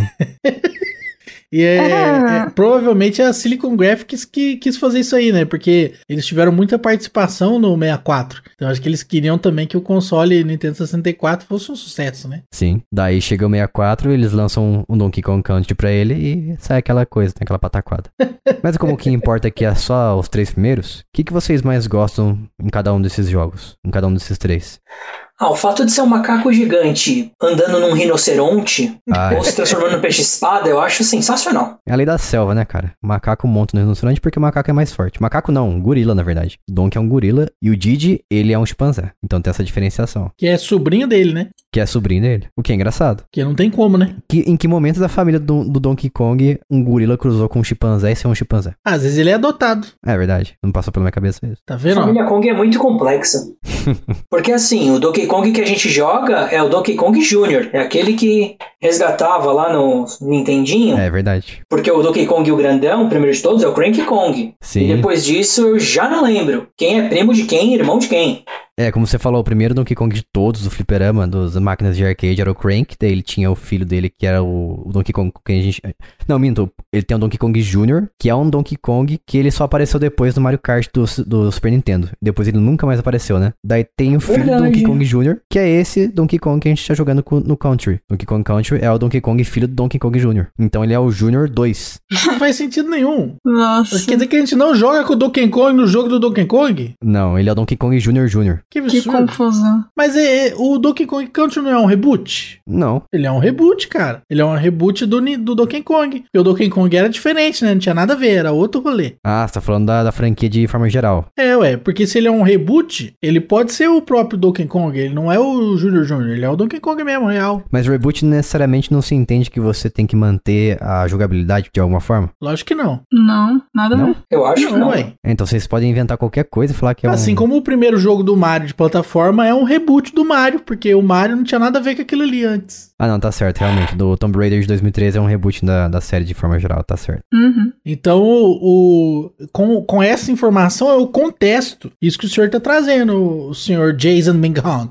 Eu acredito que o Donkey Kong Country, o do primeiro, né, do Super Nintendo, que tu joga é o Donkey Kong mesmo. Não é Junior Junior de nada, não. É o Donkey Kong mesmo. Não, isso aí é realmente uma lore estabelecida pela Nintendo. Ah, isso aí eu, eu desejo fonte. Fonte isso aqui, Google. vamos, vamos terminar esse podcast com aspas aqui. Carece de fontes. E as fases bônus? Vocês já conseguiram pegar todos os itens da fase bônus? Lógico, né? Sou campeão, tio. Nunca. O- Você tá falando de, tô falando de coletar, de coletar. Sim. Eu nunca nem tentei pegar tudo. Eu acho que não tem como não, cara. Como não tem, cara? Lógico que tem. Eu sempre pego. Eu tô falando daquelas fases em que você tá com. Você se incorpora o bicho e você tem que Sim, pegar eu sei. todos os. Sim, eu sempre Ah, não, peguei. tem. na- moral. Então que são muito ruins, sei lá. Ou então eu tô confundindo, eu acho que eu tô. Não, pera aí, não. eu Acho que não tem como pegar todos os- os negócios, não. Como não, cara? Acho que tem algum animal em específico, acho que o avestruz, ele tem. Ele fica muito espalhado, os itens, as coletáveis. E você tem que percorrer todos os locais ali e não dá tempo suficiente. Tu tá, tu tá dizendo que o bagulho foi feito pra tu perder, é isso? É, exatamente. Entendi. Então ninguém consegue 100% desse jogo. Não, não, até porque. Não é isso que eu quis dizer, é porque essas fases de coletar não vai. de alguma forma afetar seu progresso, entendeu? Uai, mas afeta porque você pega a, moeda dourada. Não, mas essa aí de você coletar todos os negocinhos, eles não vai, ele não vai afetar pra você o seu progresso, se você não pegar todos os coletáveis ali dentro. Tô falando dos Tá coletáveis bom. de ouro, então acho que você tá confundindo talvez. Porque as moedas tu precisa delas pra poder fechar o jogo. Sim, com certeza. Mas eu tô falando dos coletáveis de ouro que não, que eles são absurdamente numerosos. Então eu nem sei do que você tá falando. É, acho que não mesmo. Acho que a gente tá falando de duas coisas diferentes. Mas de nem qualquer sei forma. que é isso aí que você tá falando. É, então tá bom. E a versão de. e a versão de Game Boy, vocês chegaram a jogar também? A do Color, sim. Eu joguei do Color também. Aliás, teve uma pro, pro GB normal? Acho que não, né? Era ruim igual. Na verdade, teve. Nossa. igual. Nossa. Na, ver- Meu Deus. na verdade, teve o. Mas chamava. Tinha outro nome, chamava Donkey Kong Land. Não era Country. É porque tudo é Land no Game Boy, né? Tem o Super Mario Land. Eu joguei, na verdade, o 3, Donkey Kong Land 3 do Game Boy. Como é que era essa do Game Boy Color, Carlos? Eu não lembro de ter jogado. É, é que assim, ele, ele era bem feito em cima do primeiro e do segundo. Você era o mesmo esquema, tipo, você jogava com o Donkey e com o Didi, e você coletava as letrinhas. No do Super Nintendo tinha o lance de coletar as letrinhas, né? Super Nintendo tinha também. Tinha, né? Então, aí tinha a fase do rinoceronte, tinha a fase do peixe-espada. Qual que você se transformava numa abelha em uma das fases, se eu não me engano? Não, você, não, você era um papagaio. Ah, você era o papagaio na fase das abelhas, isso, que as abelhas têm as espinhas nas costas. Exatamente. Era basicamente isso, ele não era tão curto, ele até que tinha uma duração boa pra um jogo de Game Boy Color. Uhum. Ele tinha o quê? Uns quatro mundos? A Nintendo faturou bastante com, com Donkey Kong, né? De forma geral, Donkey, Donkey Kong Country, porque teve a versão do primeiro do Game Boy, teve a versão do Game Boy Color, pelo menos o primeiro jogo. Daí no Game Boy Advance também eles fizeram a versão dos três jogos. Justo. Aí o que depois eu, tipo, avançando mais, o que saiu pra Wii eles fizeram pra Wii U e depois pra 3DS, e depois o do Wii U eles fizeram pro Switch. Sim, exatamente. Eu ainda prefiro, de certa forma, assim, o clássico em questão de variedade de fases. Mas o. para mim é indiscutível que o Donkey Kong Tropical Freeze e o Donkey Kong Country Returns, eles são muito bonitos. E a jogabilidade ficou mais legal porque você consegue jogar de duas pessoas, né? Uhum. Pela primeira vez você realmente pode jogar de dois, os dois ao mesmo tempo, porque nos Donkey Kong Country originais, você É tinha que passar o controle ou jogar cada um no seu turno ali, no seu time. Eu achava muito ruim isso. É, a única coisa ruim que eu tenho pra falar do Returns é que tem aquela fase maldita do morcego que te persegue enquanto você tá fugindo no barril. Eu perdi 55 vidas nessa fase, malandro. Nem no Crash Bandicoot eu já cheguei a perder tudo isso, cara. Que desespero. Quase estourei um 3DS na parede. Mas tirando isso, o jogo é maravilhoso. Você falou igual meu pai ensinou eu a falar quando eu era criança, Crash Bandicoot. Bandicoot, Ban- Bandicoot, Crash Bandicoot. É. É mania. Eu, eu cresci, eu, cresci, eu cresci achando que era Crash Bandicoot por causa do meu pai me ensinar a falar assim. A gente sempre comeu o segundo O. É, exatamente. Não, mas o Donkey Kong Country Returns ele já tem um, um problema assim por si só, na base dele, no, funda no fundamento dele, que é você utilizar o controle de movimento. Isso aí estragou o jogo pra mim. Uhum. Porque quando você rola, em vez de apertar o botão, você tem que chacoalhar o controle. Não é nada preciso isso. Pra você assoprar os dentes de, le- os dentes de leão que tem nas fases ali, ou coisa do tipo, você tem que abaixar o, o Donkey Kong e chacoalhar o controle também. Daí pra você bater os, os braços no chão, você tem que chacoalhar os dois controles. Nossa. Por isso que eu, eu defendo a versão de 3DS desse jogo, porque a versão de Wii é deplorável. Mas é isso aí. Temos um episódio aqui de Donkey Kong Country, se você quiser ouvir. Gravamos com o Tovar da Nintendo Lovers. Faz muito tempo que ele não aparece aqui. Um dia ele aparece de novo. É isso aí. Vamos pro próximo jogo aqui. Vai trazer pra gente o Ape Out. Vocês chegaram a jogar, inclusive, antes de qualquer outra coisa? É o do gorila que falar. foge arrebentando tudo? Isso! Maravilhoso, maravilhoso. Incrível, né? Eu vou falar pra você que eu vi, eu vi a jogabilidade desse jogo, eu tive muito preconceito com ela. Eita, por quê? Ele parece um jogo que ele, é, ele confia 100% em minigames e repetição. É o que ele me passou a impressão, sabe? Tá bom. Eu não consigo, eu não cheguei a jogar ele, mas ele pelo por vídeos assim, eu fico com essa impressão. Mas como é que ele é? Fala pra mim. Então, é, eu conheci o jogo, na verdade, pelo, pelo Azagal jogando. Que, se alguém aí não conhece o jogo, ótima maneira de, de ver pela primeira vez. Mas enfim. Inclusive, era o que você tava falando que eu nunca joguei aquele primeiro jogo que você falou, o Apescape. Eu nunca cheguei a jogar. Quando você começou a falar, por um instante eu fiquei muito confusa, porque eu achei que era esse, porque eu não lembrava do nome do jogo que o Azagal jogou. Aí você começou a explicar e tava super diferente, aí eu fiquei, nossa, será que eu tô lembrando errado do jogo? Fica aí o Será comentário. que você não caça os macacos em vez de ser um macaco? É, eu fiquei muito confusa por alguns instantes, até perceber que a gente não que eu tava falando de um jogo que não era o que eu tava pensando. Uhum.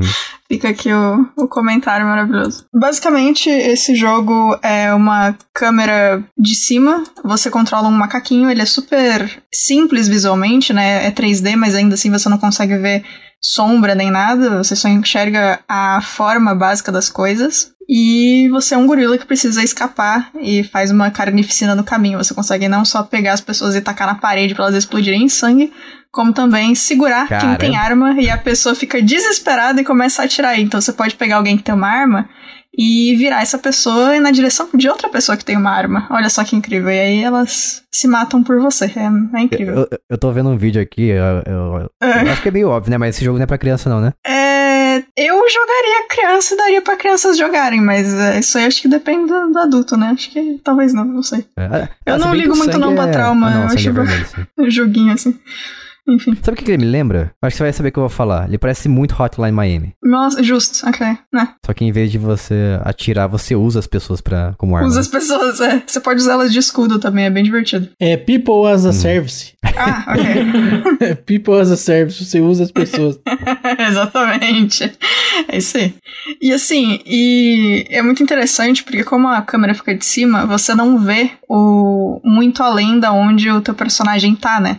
Então, assim, se você quer ver depois de uma de uma quina da parede, você tem que chegar perto da quina o suficiente pra câmera te dar a possibilidade de enxergar além. Então, assim, é um jogo que se Uhum. se você quer chegar muito longe, você tem que depender bastante da sua capacidade de reação automática. Você você tem que ser uma pessoa 100% reativa, então. Ah, 100% não, né? Você não é um Cat Mario, não, assim. É, mais- é bem mais fácil do que o Cat Mario, por exemplo. É, Cat tem que ser re- 100% reativo, senão você fala essa a cada meio segundo, né? Nossa. E tem uma memória do inferno também, né? Tem esse detalhe aí no Cat Mario. Mas é bem interessante o jogo, porque assim, quando. Primeiro que quando você perde, né? Quando você falece, o jogo afasta a câmera. E aí você consegue ver o caminho que você fez ao longo do labirinto. Que é sempre divertido, porque como você não sabe, né, como o labirinto é no, no geral, às vezes quando faz isso aí de separar o, a visão você percebe que, nossa, eu virei na direita, fiz um caminho do inferno gigantesco, se eu fosse pra esquerda ia ser uma linha reta, sabe que droga. Então ele não é linear, ele te dá várias opções de caminho pra você Ah, chegar ao isso. final da fase. É, exatamente. Porque a fase é como se fosse um, um andar da, do lugar em que você tá sendo mantido preso. Uhum. E você precisa fugir desse andar. Então, normalmente você só consegue usar os humanos que estão ao redor, mas tem algumas poucas instâncias do jogo que você consegue pegar, tipo, uma, uma porta ou algo do gênero e usar também como arma e como proteção. Uhum. Eu acho que a, a música do jogo também é legal, os efeitos sonoros é. Não sei, eu acho um jogo, no geral, divertido, assim. Não é um jogo pra você jogar durante horas seguidas, até porque É. ele. Enfim, não, dá- não é tanta coisa assim, né, que você tem que fazer no jogo. Mas. Mas é um jogo muito divertido, assim, que eu acho válido a pessoa testar pelo menos uma vez, sabe? É isso que eu ia falar, ele não parece ser um jogo assim que ele diversifica ou ele consegue inventar muita coisa ao longo das fases, porque não parece ter muitas mecânicas. É, tem pouca coisa pra. Tipo, as mecânicas sempre é segure e use. Segure e jogue. E, e basicamente é isso. ou você segura ou você joga a coisa.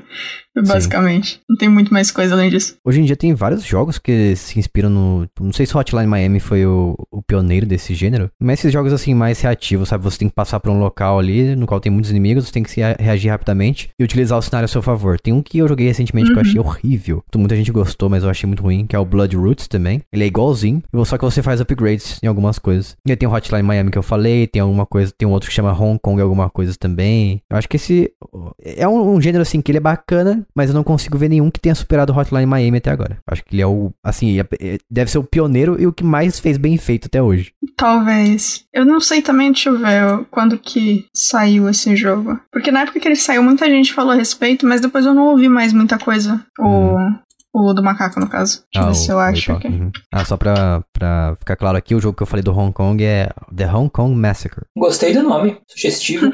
A gente analisou faz um tempo aí no nosso site, quem analisou foi o Gabriel, e ele deu uma nota não muito legal. Poxa. Hum, aqui, ó. O Ape Out saiu em 2019, faz pouco tempo. Foi em 28 de recente, é. fevereiro de 2019. é. Eu lembro quando saiu, todo mundo falava sobre ele, falava que é um jogo incrível, não sei o quê. Mas depois Uhum. ele simplesmente sumiu e eu nunca tive a, a chance de jogar ele. Qualquer hora eu daria uma chance. É, ele é divertido. De novo, não é um jogo. Assim, se você que tá ouvindo jogou 70 horas seguidas, é, ignora o que eu tô dizendo. Mas no geral, ele não é muito um jogo pra você ficar realmente muito tempo, assim. Mas é um, um jogo bacana de tipo, ah, não sei o que fazer, tem um tempinho aqui, coloca ele e joga uma partida. Partida, né? Não é uma partida, mas é. Partida. Como você. se você Uma falar, fase. você, mo- você volta pra. É uma fasezinha. É, é divertidinho. Sabe outro jogo que fez essa mesma estrutura, só que uma visão diferente? Hum. O My Friend Pedro. ah, sim! Ah, justo. Você não é um macaco, mas você é uma banana. Exatamente, tá, tá, Não, tá no lore, não, tecnicamente. você não é banana, você, pô. você não é uma banana, Não, você você não é tem a banana, é um banana na. É, isso. Sei a banana não. é a É capa, que- né, eu acho. É que a, capa, a banana tá na capa. eu, só, não- eu só não podia perder essa só. Não, mas se você quiser, deve ter algum mod que, que substitui o modelo por uma banana. Alguém deve ter feito isso. Se não nesse jogo, em algum outro, você pode pegar e fingir que é, tá tudo bem. Só que o My Friend Pedro, ele é mais difí- difícil pra caramba, porque ele, ele envolve muitos inimigos e você pode usar câmera lenta, skate Uhum. e tudo mais ali. Ele é mais complexo. Ah, sim, não, total. Porque esse aí do Wipe Out, eu acho que a coisa mais complexa, entre aspas, que ele tem é porque, tipo, é, alguns humanos que estão tentando te impedir, eles têm armas diferentes. Então, às vezes, vai aparecer um cara Uhum. com uma bazuca, então você não vai poder ir pra cima com tudo, porque tem área de explosão, você tem que tomar cuidado.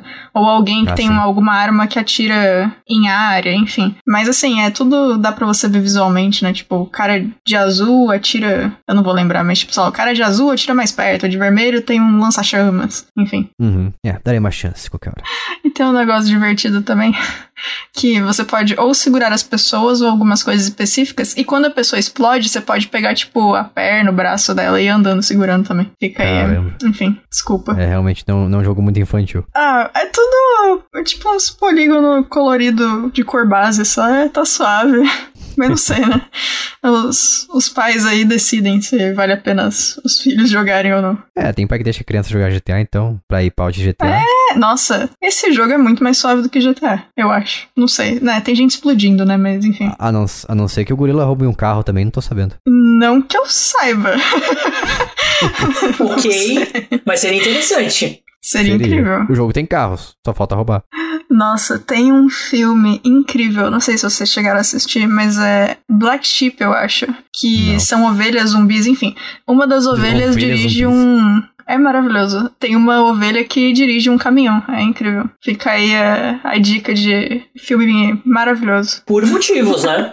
Ah, esse é o Sean Carneiro. É, É. o Sean Carneiro, só que do mal. Caramba, ovelhas zumbis. Sim, mas aí eu acho bem divertido e se for jogar e gostar do tipo de mecânica, é, tenta jogar o máximo que der e ver fases diferentes, porque acontece bastante coisa também pra, pra frente do jogo. Tá, mas eu vou falar pra você que eu tô mais interessado, Bia, no outro jogo que você trouxe aqui. Eu sempre vi ele e ele me lembra muito aquele aquele filme Planeta dos Macacos. Só que o reboot, sabe? O novo. Ah, sim, sim, sim. É o. Nossa, como é que é o nome? Ancestors The Humankind Odyssey? É isso? I- Isso, Ancestors, Acho que é. The Humankind Odyssey. Esse jogo eu também descobri a partir do, de uma jogatina do Jovem Nerd. É, Cara. eu sabia que ele ia sair, mas eu esqueci que existia o jogo, porque eu faço isso mesmo, desculpa. e aí num dia apareceu aí a, a notificação que eles estavam jogando e eu fui assistir. Eu não cheguei a jogar ainda, e eu não assisti a série inteira deles. Eu vi acho que dois vídeos, não lembro. Mas a ideia é que você controla. Eu não sei como é que é pro futuro do jogo, tá? Eu não sei se o jogo inteiro você controla o, o chimpanzé ou se é. ou se tem alguma mudança, tipo, um spore da vida, sei lá. Uhum. Mas, pelo menos tudo que eu assisti, você controla um chimpanzé e você tem que fazer. Basicamente, você tem que sobreviver no, no mundo, né? Tipo, na selva. Uhum. Eu achei bem interessante. Tem algumas coisas de se você tá sendo visto ou não, se eu não, se eu não me engano. Tem algumas mecânicas também de jogar coisa. Você tem que interagir com, com os outros chimpanzés, etc. E subir. Você pode subir em árvores se quiser. Então, se você gosta de parkour, você pode se deliciar com esse joguinho Caramba. só subindo nas coisas. Já, já entendi tudo. Isso aqui, é, esse aqui é o Assassin's Creed de macaco. Nossa, justo. Parece bom. né? Eu tô vendo vídeos aqui e parece muito Assassin's Creed isso. de macaco. É, é tipo isso. Meu Deus. Parabéns. É, não é isso. Parabéns, Assassin's Creed fazendo escola, criando tendência. né? Você pode fazer algumas. usar algumas coisas como se fossem ferramentas também. Então, tipo, você pode, sei lá, tentar abrir um coco com uma pedra, ou usar é, pedra, ou, ou pedaços de pau pra fazer outras coisas, enfim. É um jogo bem interessante, assim. Ele. De novo, eu não joguei ele, eu só. O meu contato foi assistir eles jogando e ver algumas coisas a respeito quando tava sendo. quando foi anunciado. Mas é um dos jogos que tá na minha lista pra em algum momento eu quero jogar. Então, se alguém jogar antes de mim, me conta o que, que vocês acharam, por favor. A, a Catarina do nosso site jogou, analisou ele. Ah, legal. Eu vou ler então depois. E ela não deu uma nota Ah. muito boa. Você lembra quanto que foi? Estou abrindo o site aqui e ela deu 6 de 10. Ela disse que os controles são pouco intuitivos, pouca informação é oferecida ao jogador e a curva, Uhum. e a curva de aprendizado é muito desafiadora. Então é muito Justo. mal feita praticamente. Uma impressão que eu tive vendo os vídeos, nem impressão, né? Porque eu tô vendo realmente como é que é os, são os gráficos do jogo. E o jogo é Uhum. muito feio, muito feio. Ele. Assim, ele realmente não é um jogo bonito. Ele não me incomoda. Não ofende. Ele não chega a ser feio ao ponto de ser ofensivo. É, ele não me ofende. Ele existe, eu aceito a existência dele suave. Mas assim, é... quando que foi que esse jogo saiu? Faz pouco tempo, né? Ele saiu aparentemente em 2019. Ah, ok. Assim, ele ele não me passa a impressão de ser da geração que ele é, de consoles. Definitivamente. Ele é. Mas assim, não me incomoda porque tem muito jogo de Play 2, Play 3 que eu gosto, então, tipo, até aí tanto faz. Mas realmente, ele não é um jogo lindo, não. Ele se gosta tanto de jogo de PlayStation 2 e 3 que ele te lembra desses jogos, então. Olha, em alguns momentos meio que sim, viu?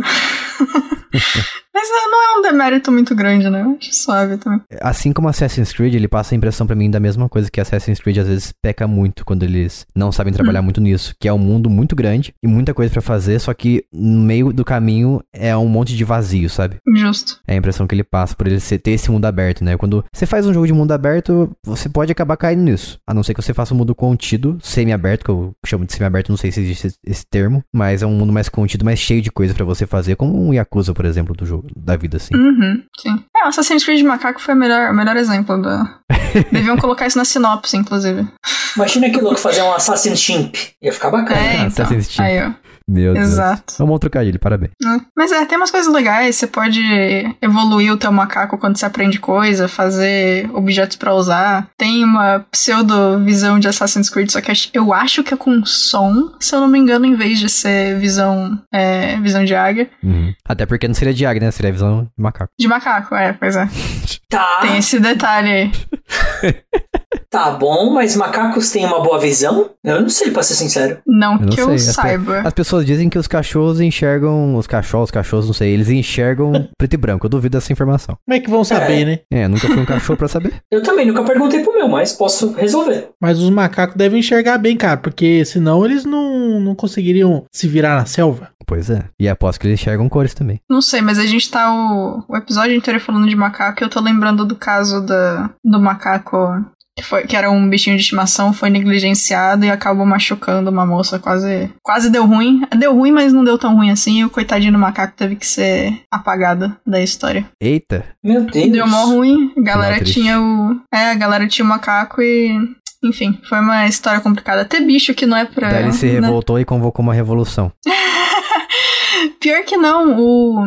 Nossa, como é que é o nome do macaquinho? Eu não vou lembrar. É o macaco Tião ou Harembe? É os mais famosos que eu lembro, assim. Tem o macaco do latino também. Ou é o Tio Elvis. Tio Elvis. Inclusive, eu tenho, tenho um camarada meu, João, escreve comigo pra sites também. Ele é fanzaço do Tio Elvis, que vive muito no, no coração dele, na mente dele. João, um abraço pra você e pra sua deversão do Tio Elvis, viu? O tio Elvis morreu pra salvar o latino, né? Ah, achei aqui. É o Travis mesmo. Basicamente, uma, um casal tinha esse chimpanzé fazia muito, muito tempo. E com o falecimento do, do moço, a, a dona do macaco ficou muito triste, obviamente, começou a negligenciar um pouco o Travis e o macaco. E algum tempo depois, quando o macaco já estava em condições bem ruins de saúde e quase o tempo todo dopado, porque ela dava muitos remédios pra ele, uma amiga da moça foi na casa deles e ela tava brincando, ela pegou alguma coisa que o Travis não queria que ela pegasse e ele surtou pra cima dela. E ela precisou de um tra- transplante completo facial. Uou! Eita! É, Foi pouco, perigoso. bem feito. O Travis teve que ser. é, ele teve que perder a inscrição da vida dele ali, quando. os-? A tiros, mas sim. Meu Deus! Que isso, Aí é cara? pesado, aí é, É pesado. porque assim, é porque, gente, é, chimpanzé é muito forte. Macaco no geral, né? É muito forte. Tipo, de chimpanzé pra, pra cima no, no quesito de tamanho, né? Enfim. Então, assim, Uhum. é, a dona não conseguiu tirar o macaco de cima da amiga. E quando ela tentou Ah. bater no macaco, o macaco se voltou contra a dona. Então, tipo, não teve o que fazer. Eles tiveram que. É, a polícia foi chamada e não, tipo, não tinha como parar o macaco. E aí acabaram atirando nele. E caiu o comentário: bicho selvagem não é pra ficar em casa. Os bichinhos têm que ficar no canto deles, né? Porque não dá certo. Ainda bem que meus pais não me deram um chimpanzé que eu queria quando era criança, então imagina. Ele não ia saber perder pra você no videogame, viu, Jason? É Você ia verdade. ganhar É. dele, ele ia ficar bravo. Pois é. Pior que apanhar de um chimpanzé seria você, ele ser o player 1 e você ser obrigado a jogar de player 2 no seu console. Aí é revoltante. Isso aí. Eu- Mas a hora que você falou que você queria ter um chimpanzé, eu lembrei dessa história. É que no momento não. Enfim, eu acabei não, não falando a respeito. Mas a, a moça tá bem, ela sobreviveu. Ela. Hoje em dia ela disse que ela nem lembra direito do que aconteceu. Tipo, o que ela sabe do acidente foi coisas que as pessoas falaram pra ela, felizmente, né? Que bom que ela não lembra. Mas. No fim. Bom, no fim ela ficou bem. Mas o Travis. Travis não, deu ruim. É, as pessoas têm que tomar cuidado com o macaco. Precisa. Tá achando que macaco é bagunça? é que macaco parece que é um bicho simpático, né? É, Culpa do Ace Ventura, que andava com um no ombro como se fosse um periquito. não é verdade?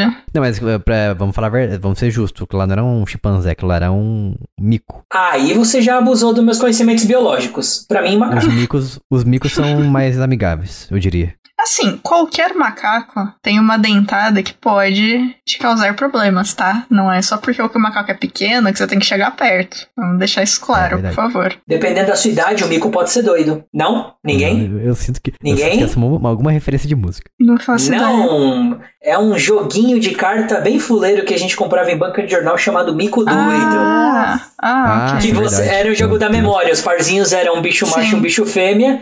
E o Coringa, que você não podia tirar, era o Mico Doido, que ele segurava uma banana como se fosse um explosivo. Eu tô revelando muito minha idade com essas referências, eu tô indo muito longe. Não, eu tenho Não, aqui eu- em eu casa acabo- ainda Você esse baralho. desbloqueou essa minha memória. Porque, mano, Mico Doido era maravilhoso. Não, você não tá sozinho. Eu acabei de ver a car- as cartas aqui no Google e eu tinha esse jogo. Minha mãe tinha, Tá na verdade. vendo? Aí, mano, era sensacional. O meu tá aqui em algum lugar. Loucura. Junto com o Uno, provavelmente. Eu, eu coloquei um jogo na lista que eu, eu sempre dou um jeito de enfiar um jogo de luta no meio das coisas. Pra vocês, meus amigos de mais de 30, que tinham o Super Nintendo e o Mega Drive, eu vou falar de Primal Rage. Mas não vou falar do jogo inteiro, porque é só um jogo de luta que coloca uns bichos se batendo, uns bichos pré-históricos. Mas assim, cai um cometa, um asteroide no planeta e tudo regrediu pra Idade da Pedra. Aí as formas de vida superiores foram animais, que pareciam dinossauros, etc. E tinham dois macacos. Isso ficou gravado na minha memória porque eu aluguei muito essa fita. Que tinha o macaco do bem e o macaco do mal. O macaco do bem, que chamava Blizzard, ele atacava com golpe de gelo. Então ele, ele fazia uns bonequinhos de neve, arremessava iceberg. Então, tipo, era bacana, mas tinha o caos. E o caos parece aqueles macacos que ficam postando meme no zoológico, que eles são provocados depois taca cocô na- na- no público. O caos ele tinha um ataque que ele mijava no oponente e ele derretia até o esqueleto, mano. Meu Deus. O nome do ataque, por acaso, era Golden Shower. Ah, não. Pois é, pois é. E assim, só pra lembrar que, tipo, esse jogo era muito ruim. Não é que ele era bizarro, não é porque era coisa da época, não, ele é ruim. Ele envelheceu muito mal, mas tinha esses dois macacos se batendo aí a troco de nada. Só pra levantar macaco em jogo de luta. É isso. então, pra fechar com chave de ouro aqui, eu vou trazer um jogo que eu garanto que. Acho que só eu joguei aqui, vai. Eu, não- eu acho que vocês não jogaram, não é possível. Que é o Rampage World Tour. Nossa, muito! Porra! Jogava? Pô, aí sim. Só que eu jogava com o rato.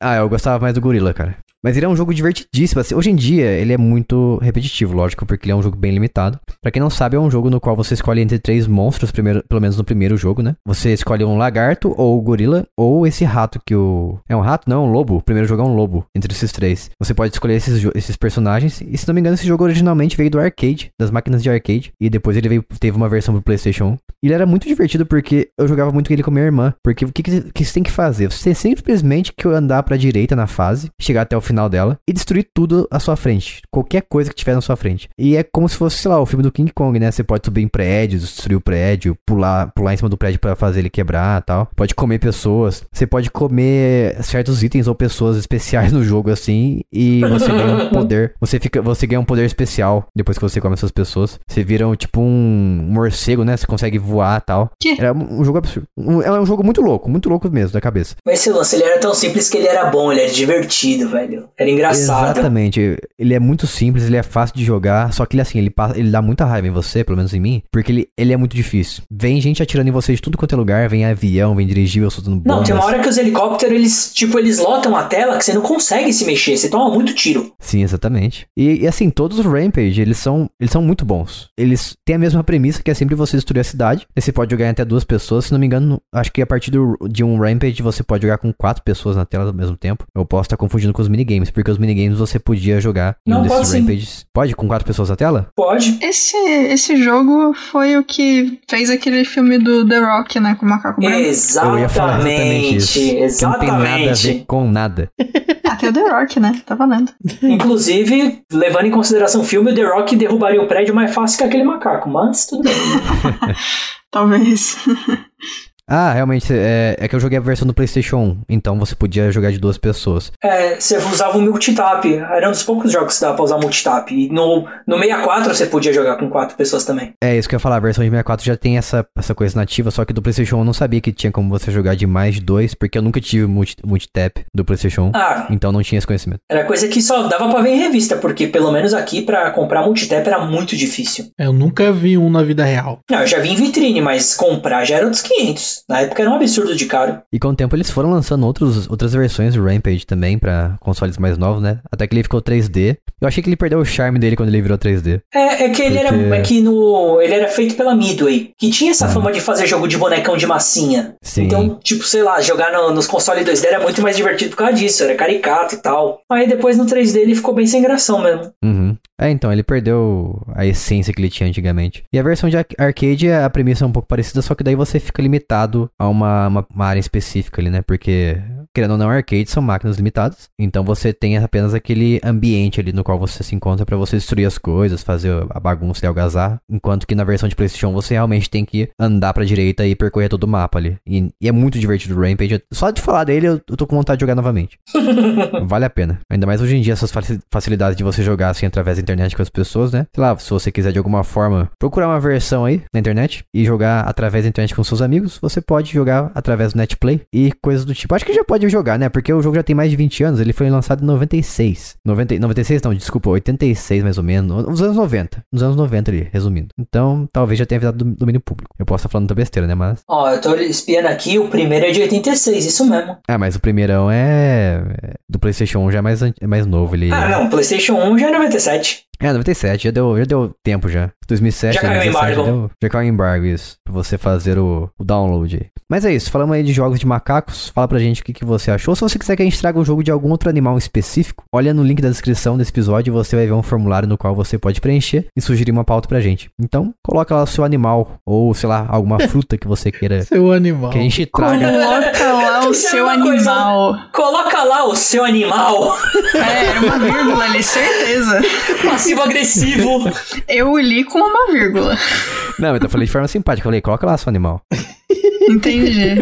ok. Que, que você quer que a gente traga na próxima. Ah, então foi episódio. simpático, então tá tudo certo. Ah, então suave, é isso aí. Ou sei lá, vai que você quer que gente, vai que você quer que a gente traga sobre uma fruta, jogos que tenham banana, talvez. Aí vai Mas ser o mesmo tema, né? É, tipo, hum. parecido, parecido, não necessariamente. Mas é isso aí. E Carlos, valeu a presença aí, fala para as pessoas onde você se encontra nas internets e onde que as pessoas encontram o que você faz, onde elas podem te perseguir. Meus lindos, meus lindos, mais uma vez um prazer inenarrável estar aqui no Jogando Casualmente Podcast. Vocês podem me encontrar Podcast. no meu Twitter, Carlos Underline Duskman, podem me encontrar contra no meu Instagram, que eu escrevo dos meus joguinhos, eu coloco um resumo dos jogos que eu analiso ali, que é o Dusk Underline Games. Vocês podem me encontrar na vida. Se me verem pela rua, me chama pra tomar uma cerveja, ou um suco, ou um milkshake, mas não um soco, porque aí não é legal. Beijo na alma, queridos. Você te encontrar no show da Demi Lovato? Sim, sim, inclusive com cara de paisagem. Minha namorada pulou loucamente, mas eu tava ali tipo, tá, ok, foi bacana, não vou reclamar. Uma boa experiência. Foi. Ela tá fazendo rock de maneira competente, de maneira muito aprazível, melhor que muita outra banda que se diz de rock, diga-se de passagem. Deixa essa alfinetada, mas é isso. Escutem o álbum novo melhor da Demi Lovato de rock. Vale a pena. Pô, a Demi Lovato vai estar no Rock in Rio. Assistam pela TV, é, pelo menos. Hoje em dia tá tudo no Rock in Rio, né? Menos eu. Eu não tenho dinheiro pra ir no Rock in Rio, eu não tô no Rock in Rio. Eu não tenho dinheiro nem vontade. É, eu tô suave também. Eu queria ter ido hoje, mas tudo bem. Mas é isso, novamente. Entra lá em t.me barra jogando casualmente para acessar o nosso grupo do Telegram e apoia a gente apoia.se barra jogando casualmente. Vamos ficando por aqui. Até o próximo episódio. Um beijo, tchau. Aloha! Tchau.